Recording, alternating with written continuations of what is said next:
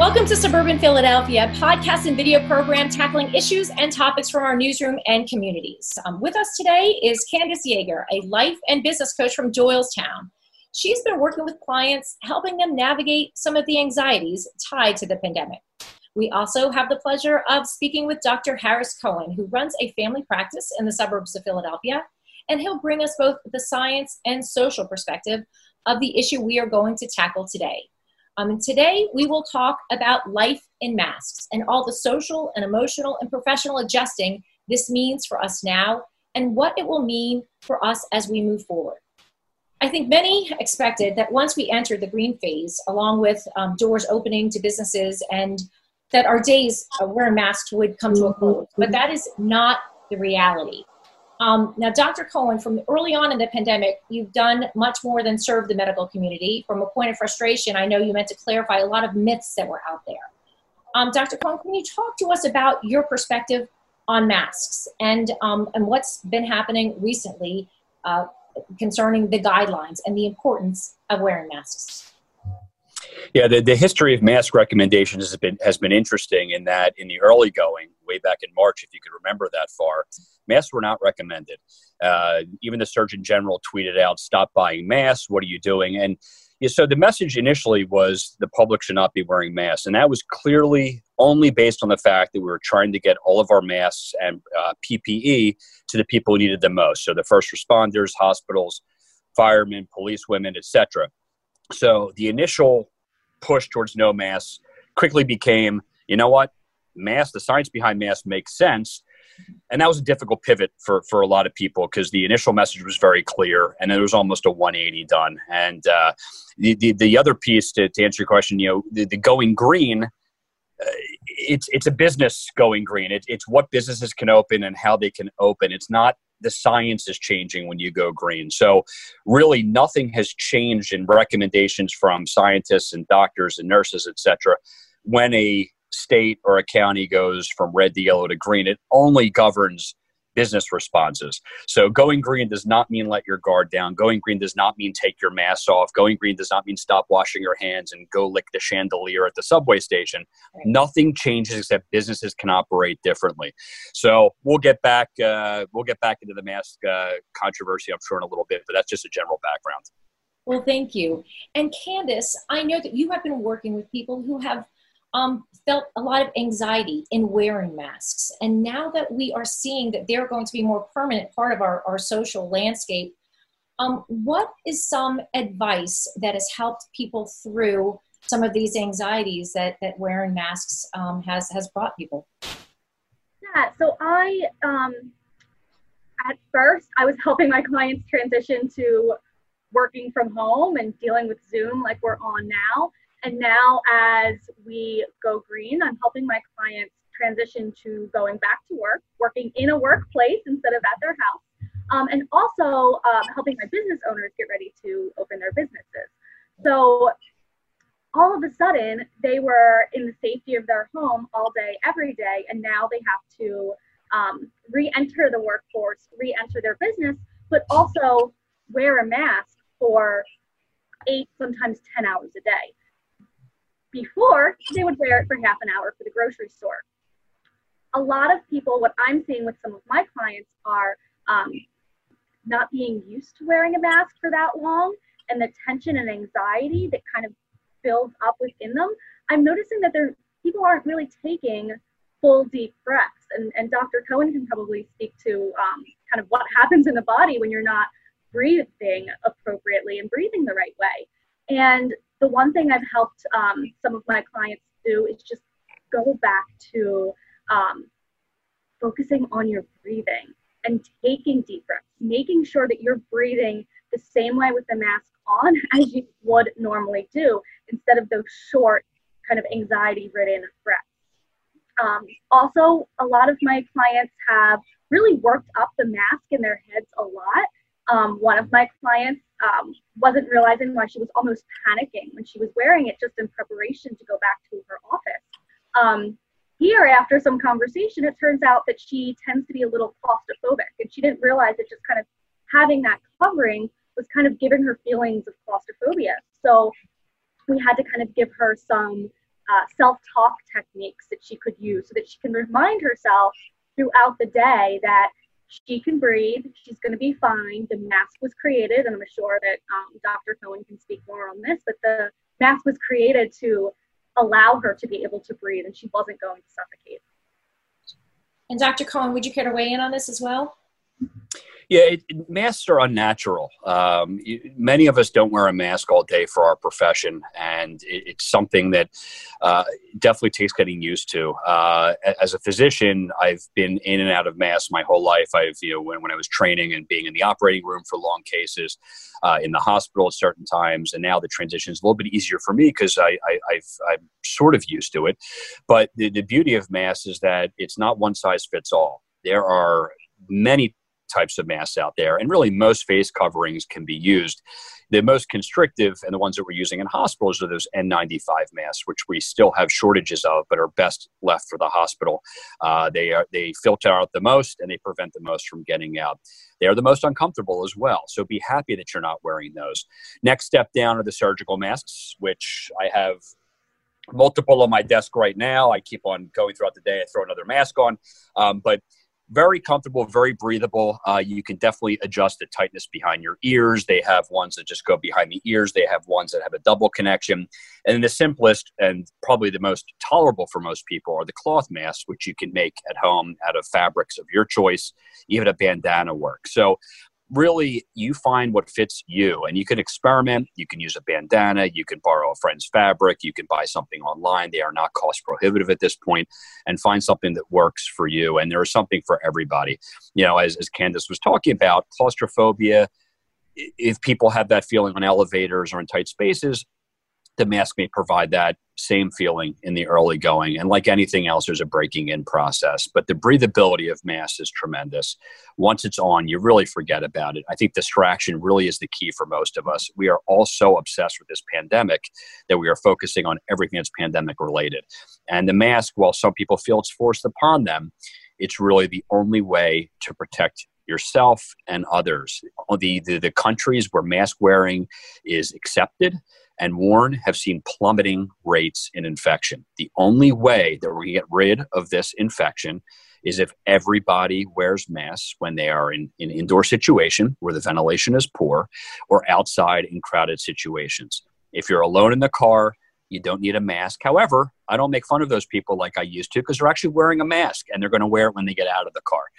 At home with your immediate family, the people you've been spending your quarantine with, you don't need to wear a mask. Outdoors if you're in a park and no one's there if you're out fishing and no one's there if you're walking in an area where people can safely spread out you absolutely do not need a mask outdoors. However indoors in areas of poor ventilation for those of you going back to gyms and bowling alleys and nail salons and tattoo parlors mm-hmm. you absolutely need to wear a mask. And if the business owner requests that you wear a mask please wear that mask. We are not infringing upon your constitutional rights. We're not infringing upon your rights as a human being. We are asking you to be a courteous citizen. If you have a disease that makes you feel like you can't wear a mask, and there aren't many of them, um, you do not have to shop at that store. Let someone else shop for you. And we, I think we're going to sort of talk about some of those videos we've seen out there. And I'll defer to Candace on that. You know, what we've seen at the Trader Joe's and the Whole Foods, where uh, the histrionics have taken over some people. Uh, you know, the Palm Beach uh, town meetings. We've seen all these videos. Uh, so I'll, I'll get back to you guys. I don't want to talk for too long. That's, no, no. Actually, Candace, I would very much like to talk about the, the perception of wearing a mask and how that affects us and um, I know that, you know, in the beginning of this pandemic, many people viewed masks as a sign of paranoia rather than protection. Um, Candace, what do you think it's going to take to, to help shift this mindset? And what are some things that we're seeing in our communities that, um, that, are, that are causing even more stress um, than, than needs to happen? Yeah, I think that mindset is a huge, huge thing. You're so right. Early on, there were, um, especially as Dr. Cohen was saying, that um, early on we were being told, oh, you don't need them, save the PPEs for the doctors. So the few people that were wearing a mask, you know, as they're walking their dog, the perception was kind of like, oh, that's they're they're goofy, they're being paranoid, look at them. And we really collectively all had to take mindset shift. It's really important to, to think about the way that you're thinking about things. So if it's starting to cause you anxiety or grief or whatever, you have to remind yourself that you're doing this, you know, not for you. You're doing it for your grandma, you're doing it for your neighbor, you're doing it for your kids. Um, and really think about the way that you're thinking about these things. Um, the other thing is, I think that anytime we are going through something, you know, so unknown, such a big change, there's a, a collective shift that we have to make, but we also have to watch what we're consuming. And, and Dr. Cohen kind of hinted at um, some of the videos that are going viral. I know that some of my clients who are business owners, they're quite concerned um, about opening their businesses. They're kind of preparing for when a freak out happens because they're watching all of these viral videos, the, the, the freak out at uh, Trader Joe's, uh, the woman wasn't wearing a mask and it was a, a, a whole to do and went all over Twitter. Um, you know, restaurants shutting down that have only been open for a brief period of time. The all that you can do as a business owner is best prepare yourself and know stay so up to date on what the CDC is telling us and really know that you're doing the best that you can, you're following all of the rules, and don't allow the viral videos to cause you any added stress or panic, and just focus on your business and have a um, a strategy in place, a plan in place if something does happen. But you can't kind of hyper focus on that sort of thing. And Dr. Cohen, what are some um, encouraging or discouraging signs that you're seeing out in the community? I know you see um, a different perspective inside the doctor's office, but outside the community, what are some things that concern you, and and what are some things that that well, well are there things that that encourage you? Well, let's start out with the positive. Um, I, I am encouraged by the fact that most people are doing the right thing. Um, you know what video never goes viral? Someone doing the right thing. So you never see videos on Twitter or Facebook with someone putting on a mask and going to Trader Joe's and buying their cat cookies and going through and thanking everybody and being kind and getting back into their car. Those videos don't get hits. So I am encouraged in my neck of the woods here in southeastern Pennsylvania that people are doing the right thing. There's been no pushback in my office. We have a policy and we're doing everything to keep everybody uh, really safe, including me, my staff, and my patients. The problem is, is you know, we we had a mixed message in the early going, and we've really had a politicization politicization, whatever the phrase is. Politics have entered the scientific fray, um, and they shouldn't. Uh, politics and science should be totally separate. So, uh, not to get political, but when when leadership doesn't give a consistent message, it's tough for people to know what to do. So, we really need to see a unified message from the government down, from scientists and from doctors and from leaders in the community and nurses and firefighters and teachers and all those good people, even people at the supermarket. We have to be unified in our approach, and you can't be looked down upon for doing the right thing. That's really embarrassing that we live in a we live in a time where that happens. In, in countries where they don't have this ridiculous way of thinking, the disease is significantly better. And if we can look and understand those statistics and not feel that they're manufactured or feel that the data is incorrect or feel this is a mainstream media hoax, you can really see that mask wearing uh, makes a big difference. So I'm encouraged in southeastern Pennsylvania I'm not encouraged in Texas and Arizona and Florida and parts of California where the numbers are rising precipitously, where they show bars loaded with people and patrons on top of each other without masks, beaches packed to the gills, people without masks. So I would like to focus and make a campaign. Maybe the three of us can do this. We can get viral videos out there of people doing the right thing because we all need a little pat on the shoulder every once in a while, a little attaboy or an attagirl, instead of the ridiculous Trader Joe's woman with her politics and yelling about something that's just oh so simple. And if you don't want to wear the mask, that's fine. Go back to your car and order online. Right. And, and one of the reasons why I wanted to, to do this podcast and this program and speak with both of you, I mean, Candace, you recognized early on that mask wearing is not easy for everyone. I admittingly feel anxiety when I'm um, wearing a mask for too long at the grocery store and I have to step out.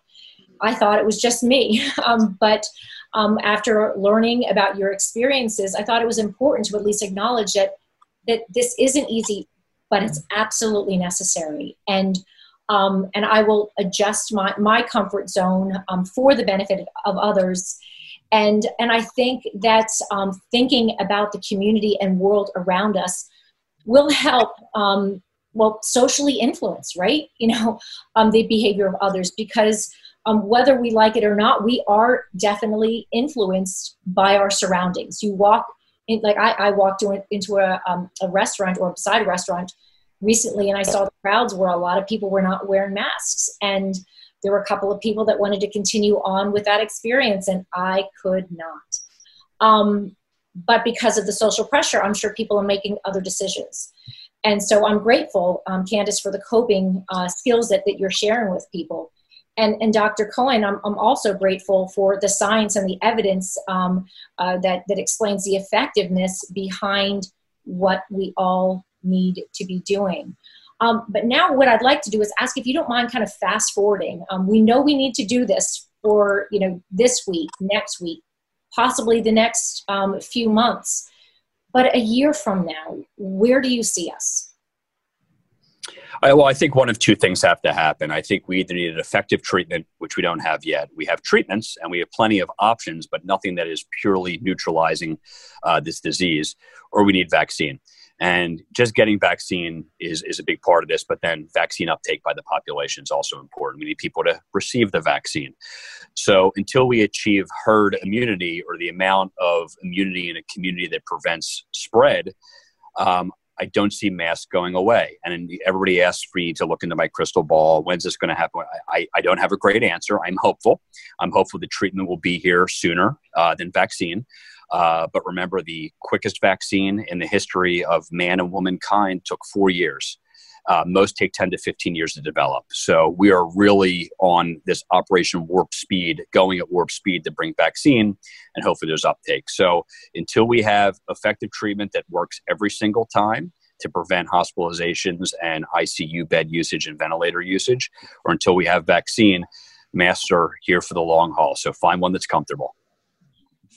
Well, thank you. And and Candace, I, I did have one um, last question for you, and that is, um, and since the masks are here to stay, what are some ways that, say, we do walk into a crowd and half the people are not wearing masks? Are there any social or coping skills, or do you just advise being direct? I mean, I'd like to get both of your opinions on this question because realistically, it's something that we're going to face over and over again. Um, Candace, can we start with you?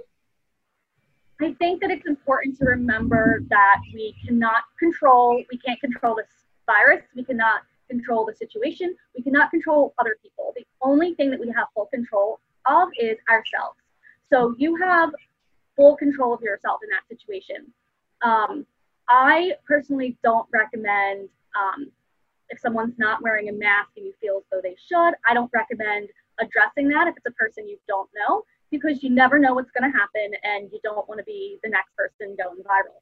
Um, but you're in control of your own self. And if you're in a situation where you feel uncomfortable, you can remove yourself from that situation. If you're out at a restaurant or you're out shopping, um, you you have full control of that. And I think it's important to remind yourself that too, because we do feel, especially because as Dr. Cohen was saying, we don't know what where we're going to be in a year. We don't know where we're going to be in a few months with everything going on. So it's important to think about the present and remind yourself that you have control of yourself in the present as well. well thank you. And Dr. Cohen? Yeah, I agree wholeheartedly. Uh, you know, I talk about control with my patients a lot, whether I'm treating them for anxiety, depression, now the pandemic, which is accelerating those things. Uh, you can only control what you can control. And, you know, it's it's a very divided world we live in right now, and um, inciting any confrontation or saying that someone else is doing something wrong is not the route.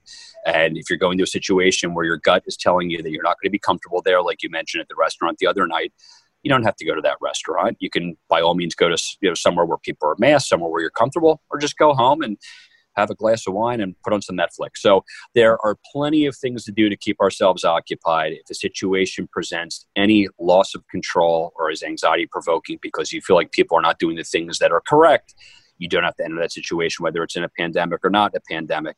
Maintain control over what you can control You're not going to control behaviors or thoughts of others, especially in a five minute tirade, which would be very inflammatory.